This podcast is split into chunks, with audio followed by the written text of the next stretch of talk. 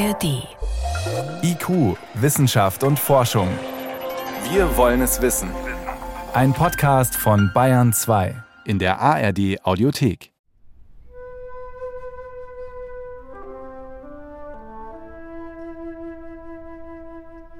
Nein, man musste kein Sklavenhändler sein. Ab dem 17. Jahrhundert wurden mehr und mehr Menschen aus Afrika nach Amerika verschleppt, und man konnte auch an einem Webstuhl sitzen, in einem Dorf auf dem Land und ein Teil dieses Geschäfts werden. In Westfalen und auch noch weiter nach Osten war das Leinen schon äh, die Handelsware schlechthin. Und eine relativ günstige Ware konnte eben damals auch schon zur weltweit gehandelten Massenware werden. Denn daraus ließ sich sehr preiswert Kleidung für Plantagensklaven in der Karibik nähen erzählt Sabine Sieverding vom Museum für Industriekultur in Osnabrück.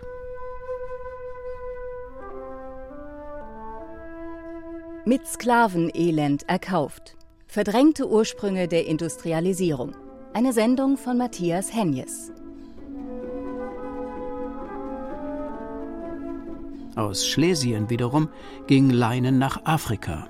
Für den westafrikanischen Raum, da kann man sagen, Anfang des 17. Jahrhunderts ist definitiv schlesische Leinwand auch schon dort ähm, prominent vorhanden. Und diente dort als Tauschware für Sklaven, berichtet die Leipziger Historikerin Anka Steffen. Zum Geschäft mit der Sklaverei trug häufig auch bei, wer als Beckenschläger im Aachener Land Tiefwaren herstellte. Solche Tiefwaren, die es in Aachen und Stolberg en masse gab, das waren dann eben sogenannte Barbierbecken, auch Pfannen, Töpfe und so weiter. Tiefwaren aus golden glänzendem Messing nahmen Sklavenhändler schon seit dem 16. Jahrhundert als Tauschware mit, erzählt Tobias Kowronek, Forscher an der Hochschule Georg Agricola in Bochum. Und das sind nur drei Beispiele, wie viele Menschen ins Kolonialgeschäft einbezogen waren, tief in Mitteleuropa, in deutschen Ländern, die selbst keine Kolonien hatten.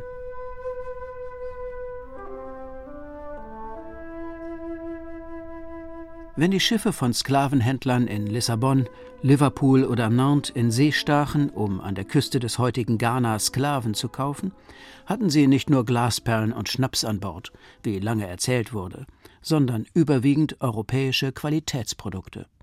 Mit billigem Tand gaben sich die afrikanischen Eliten nicht zufrieden. Gefragt waren Leinen und Gewehre, Becken, Töpfe und eine Art Armringe aus Messing, einer Legierung aus Kupfer und Zink, die in Afrika großen Wert hatte. Das liegt daran, dass man in Afrika kaum Vorkommen von Zinkerzen hat. Es gibt dort Kupfervorkommen, es gibt auch Zinnerze, aber es gibt kein Zink und dementsprechend kann man dort kein Messing herstellen. Das heißt, das kannte man überhaupt nicht, dass man etwas hat, was metallisch ist, was aussieht wie Gold, aber physikalisch gesehen ganz andere Eigenschaften hat. Die Messingringe wurden nicht als Schmuck getragen, sondern galten in Afrika als Währung.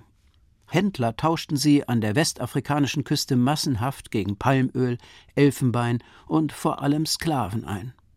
Portugal, erste Seemacht Europas, war schon früh in diesem Geschäft aktiv, wie der portugiesische Seefahrer Duarte Pacheco Pereira um 1500 in einem Entdeckungsbericht bezeugte. Das Königreich Benin ist in der Regel im Krieg mit seinen Nachbarn und macht viele Gefangene, die wir für jeweils zwölf oder fünfzehn Messingarmringe kaufen. Die Könige von Benin ließen die Messingringe einschmelzen und von einheimischen Künstlern Skulpturen und Reliefs als Schmuck ihres Palastes daraus gießen. Die sogenannten Benin-Bronzen, die überwiegend aus Messing sind.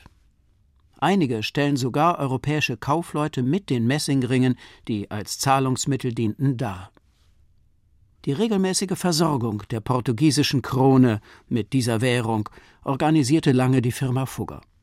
Am 20. Januar 1548 schlossen Vertreter der beiden Geschäftspartner in Antwerpen einen Vertrag darüber, dass der vorgenannte Christoph Wolf als Faktor des vorgenannten Antonio Fugger und Neffen bereit ist, dem Faktor des Herrn Königs zu verkaufen 6.750 Doppelzentner Armringe aus Messingguss für den Handel in Elmina, 750 Doppelzentner Armringe für den Handel in Guinea sowie tausende Urinierbecken, Barbierbecken, Kessel und so weiter, alle von genau definierter Qualität, in einem Zeitraum von drei Jahren.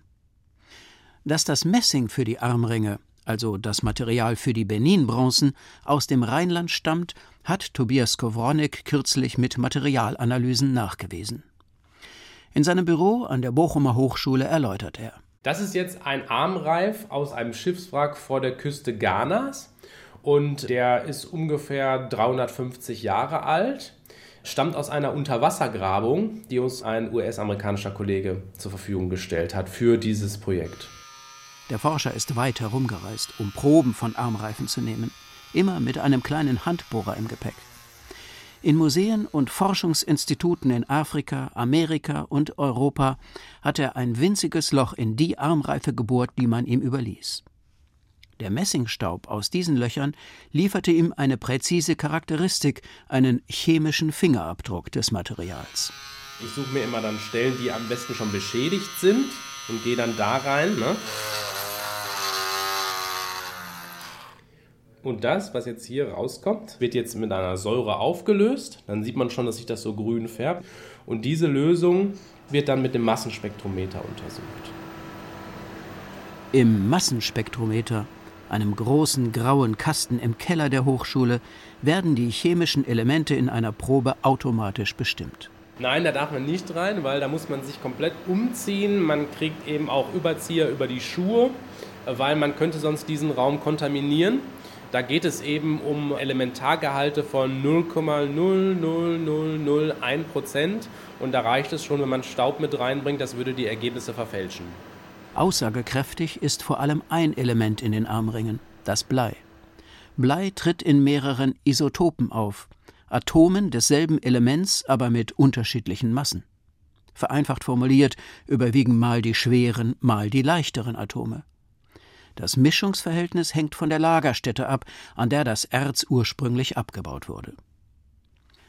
Skowronek hat also die Bleiisotopenmischung in den Messingringen bestimmt und sie dann mit der Datenbank des Bergbaumuseums in Bochum verglichen.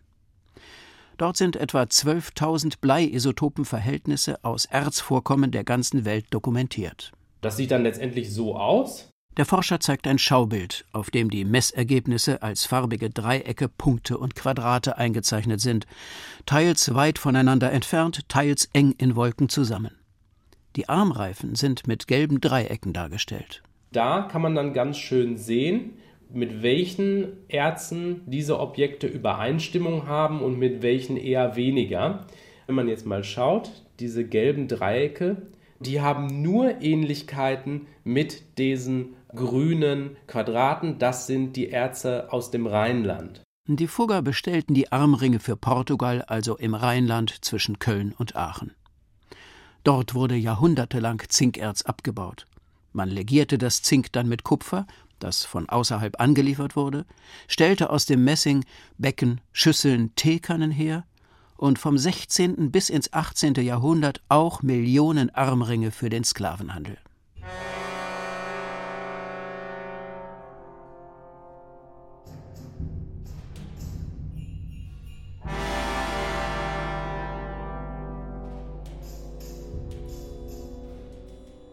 Neben der Produktion von Tauschwaren für den Sklavenhandel konnte auch die Versorgung von Kolonien der großen Seefahrernationen lukrativ sein.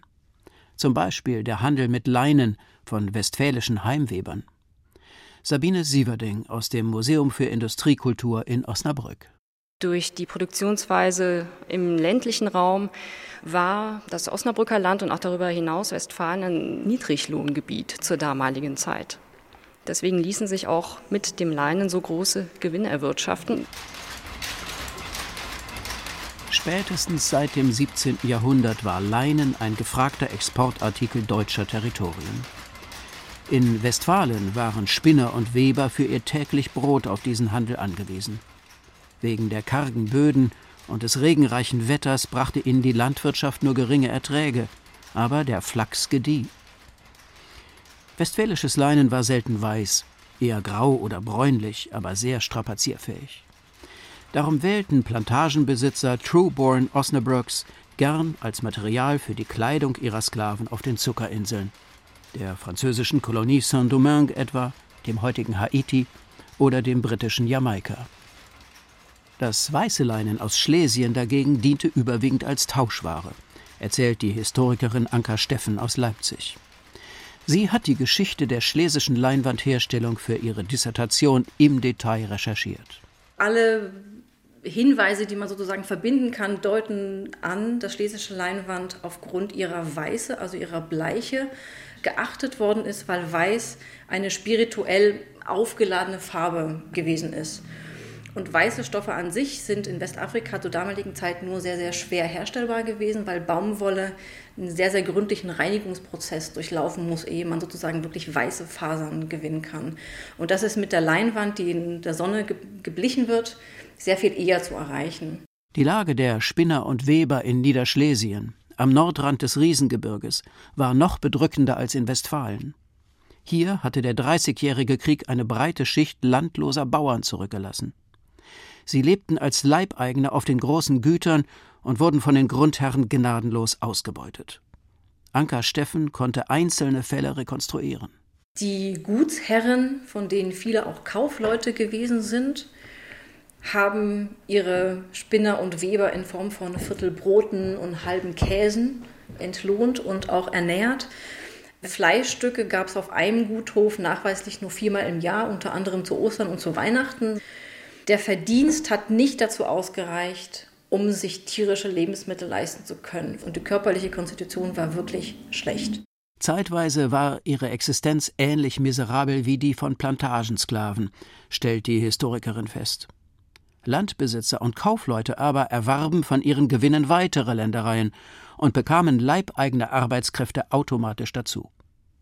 Auch nach der Aufhebung der Erbuntertänigkeit 1807 während der preußischen Reformbewegung änderte sich für die schlesischen Weber kaum etwas.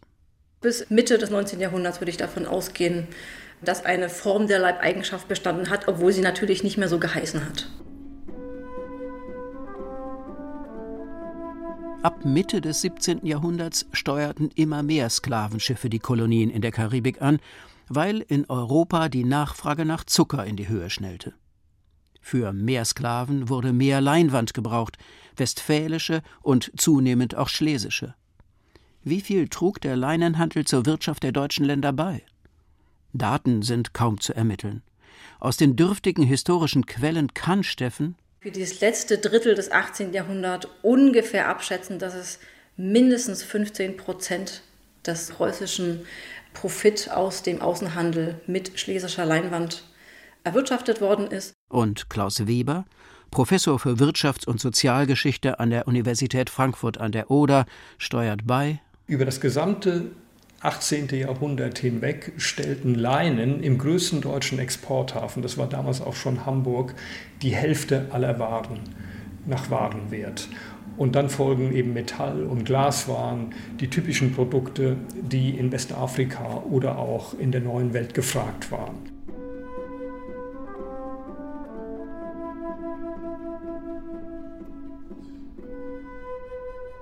Haben Sklaverei und Kolonialökonomie die Wirtschaft der deutschen Länder beflügelt? Obwohl die zersplitterte Nation bis zum Ende des 19. Jahrhunderts praktisch nie Kolonien besaß? Beteiligt waren ja nicht nur Spinner und Weber, Bergleute und Beckenschläger, sondern auch Büchsenmacher, Messerschmiede, Zuckerbäcker und viele andere. Der Kolonialhandel sicherte ihnen ein Einkommen, wenn auch oft ein sehr karges und natürlich auch die Gewinne der Kaufleute, der Reeder und so weiter, die einfach dieses im Vergleich mit England relativ kapitalarme Mitteleuropa mit Geld versorgt haben, das definitiv auch dazu beigetragen hat, die Finanzierung von äh, modernen Fabriken und Maschinen mit zu erleichtern. Hat der Kolonialismus also nur indirekt zur Industrialisierung beigetragen? Oder kam es wegen der Profite aus dem Sklavenhandel und der kolonialen Ausbeutung zur industriellen Revolution, die Europa schließlich so großen Wohlstand bescherte? Wirtschafts- und Sozialhistoriker diskutieren seit langem darüber, vor allem am Beispiel Englands. Um 1750 gab es kaum eine Handels- oder Gewerbestadt in England, die nicht irgendwie mit dem Kolonialhandel verbunden war. Die Profite daraus waren eine der Hauptquellen für die Akkumulation des Kapitals, aus dem die industrielle Revolution finanziert wurde. behauptete der Historiker Eric Williams in seiner 1944 veröffentlichten Dissertation. Williams, geboren in Trinidad, promoviert in Oxford, späterer Staatschef seines Heimatlandes, löste einen hitzigen Streit aus, der im Rahmen der Dekolonisierungsdebatte erneut aufgeflammt ist. Tatsächlich transportierten britische Schiffe im 18. Jahrhundert rund zweieinhalb Millionen Menschen aus Afrika in die Kolonien Mittel- und Nordamerikas, mehr als jede andere Nation. Und Beispiele belegen, dass Gewinne direkt in die aufblühenden britischen Industrien flossen. Inwieweit die industrielle Revolution davon abhing, ist aber offen. In Deutschland setzte die Industrialisierung rund 100 Jahre später ein. In Schlesien etwa entstanden in der zweiten Hälfte des 19. Jahrhunderts riesige Textilfabriken. Wurden sie mit dem im Kolonialhandel angesammelten Kapital finanziert? Anka Steffen. Kaufleute haben eher die strukturellen Bedingungen geschaffen, auf die die Industriellen später aufbauen, aber die Profite aus dem traditionellen transatlantischen Sklavenhandel sind bei den Kaufleuten geblieben und sind nicht in die Industrialisierung eingeflossen. Die Fabrikherren kamen nicht aus den etablierten Kaufmannsfamilien, sondern waren Neuankömmlinge, erläutert Steffen. Sie konnten sich aber aus einem Arbeitsmarkt bedienen, der auf Generationen von Heimwebern zurückging. Klaus Weber hält Williams These zur Industrialisierung grundsätzlich für widerlegt. Die Kapitalien kamen aus ganz anderen Gruppen eines aufsteigenden Bürgertums, einer gehobenen Mittelklasse. Vielleicht auch vergleichbar mit der Entwicklung in Schlesien. Das sind sozusagen indirekte Wirkungen, so wie die deutschen Territorien ja auch nicht direkt im Sklavenhandel oder im Betrieb von Plantagen involviert waren.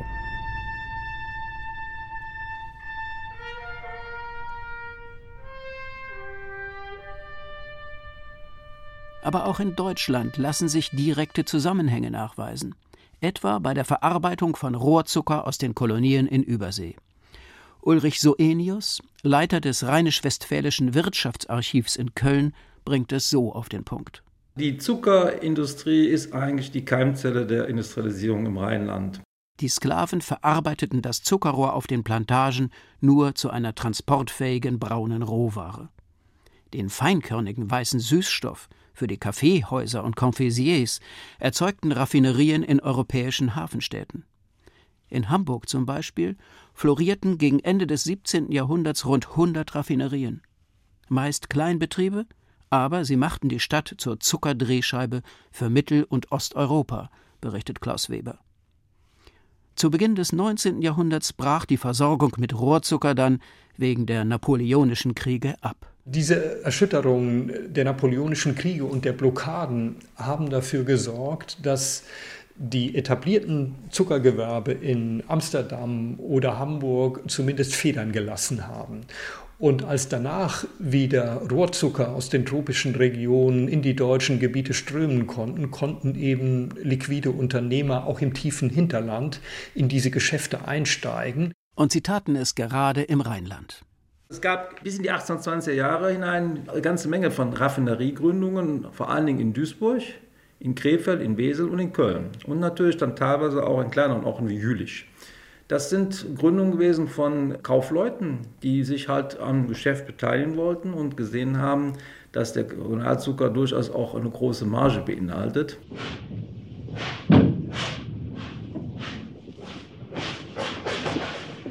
Anfangs bezogen sie den Rohzucker aus niederländischen Häfen über den Rhein, sagt Soenius. Aber dann sprangen sie auf den Zug der Zeit auf. Als dann die Zölle auf dem Rhein so hoch waren, waren die Zuckerfabrikanten die ersten, die investiert haben in Eisenbahnaktien. Also die haben wesentlich die rheinische Eisenbahn und später die Köln-Mindener Eisenbahn mitfinanziert, waren da auch in den Verwaltungsräten und haben dann auch die Politik mitbestimmt und haben getrieben, dass die Güterwaggons natürlich auf die Schiene kamen, damit sie ihren Rohrzucker transportieren konnten. 1835 rollte in Deutschland ein erster Zug von Nürnberg nach Fürth.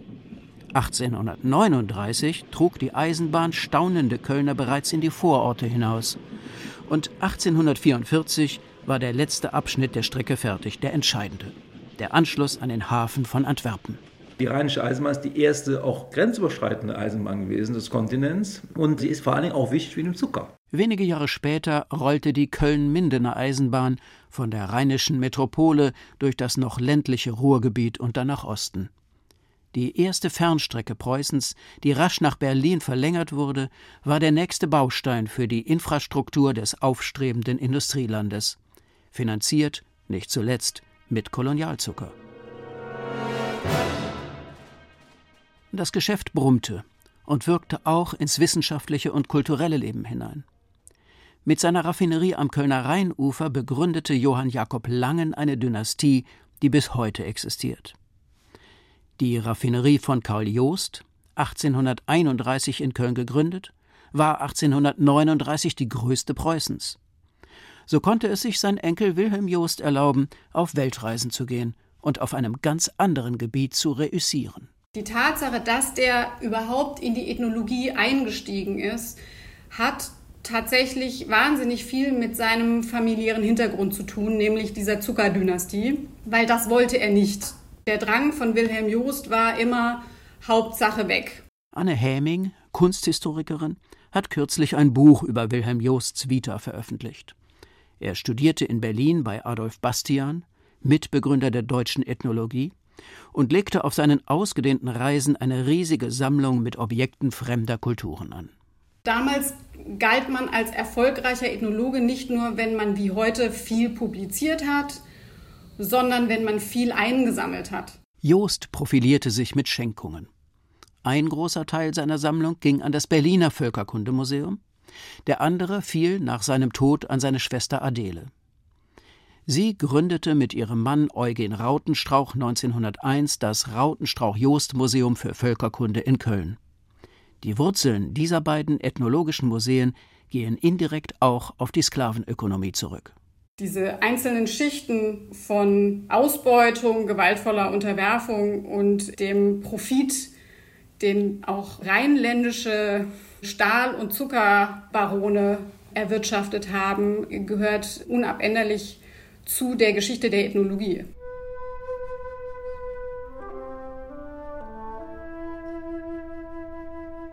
Ab den 1860er Jahren verdrängte Zucker aus heimischen Rüben allmählich den Rohrzucker aus Übersee. Doch zumindest indirekt spielte das im Kolonialhandel erworbene Kapital noch einmal eine Schlüsselrolle für die deutsche Wirtschaft. Durch eine weitsichtige Investition des Unternehmers Eugen Langen. Der Sohn des Dynastiegründers Johann Jakob Langen war vielseitig begabt. Er erfand sowohl den Würfelzucker als auch die Wuppertaler Schwebebahn. Ulrich Soenius. Seine bedeutendste Leistung war aber nicht das, sondern die bedeutendste Leistung war, er traf in den 1860er Jahren Nikolaus August Otto. Der hat sich mit einem Gasmotor beschäftigt, den er nicht erfunden hat, sondern den hat er versucht zu verbessern und hat aber kein Geld mehr gehabt. Der Eugen Lang hatte Geld und hat dann den Nikolaus August Otto finanziert und gemeinsam haben sie dann die Gasmotorenfabrik Deuss gegründet und da hat eben Otto auch dieses Viertaktprinzip erfunden, 1866 patentiert. Deswegen sagt mir auch, die Wiege des Motors steht in Köln. Und dieser Motor läuft und läuft und läuft. Ende des 19. Jahrhunderts trieb er Maschinen in den boomenden deutschen Industrien an. Heute wird der Otto-Motor noch immer weltweit in Autos eingebaut, die mit Benzin fahren. Dazu konnte es kommen, weil die Zuckerbarone Eugen Langen und Emil und Valentin Pfeiffer 1871 einen großen Anteil am Startkapital für Nikolaus August Ottos Motorenfabrik aufbrachten. Deutschland eignete sich erst am Ende des 19. Jahrhunderts einige kurzlebige Kolonien an. Aber die Wirtschaft in deutschen Ländern profitierte schon seit rund 300 Jahren von Sklaverei und Kolonialhandel und später erwies sich das Geschäft mit dem Rohrzucker als Schmieröl für Schlüsselbranchen. Die Kolonialwirtschaft trieb direkt und indirekt die industrielle Revolution in Deutschland voran. Ob die Industrialisierung ohne Sklaverei nicht vollendet worden wäre, ist allerdings nicht geklärt. Das war IQ, Wissenschaft und Forschung, mit dem Thema Mit Sklavenelend erkauft Verdrängte Ursprünge der Industrialisierung. Von Matthias Henjes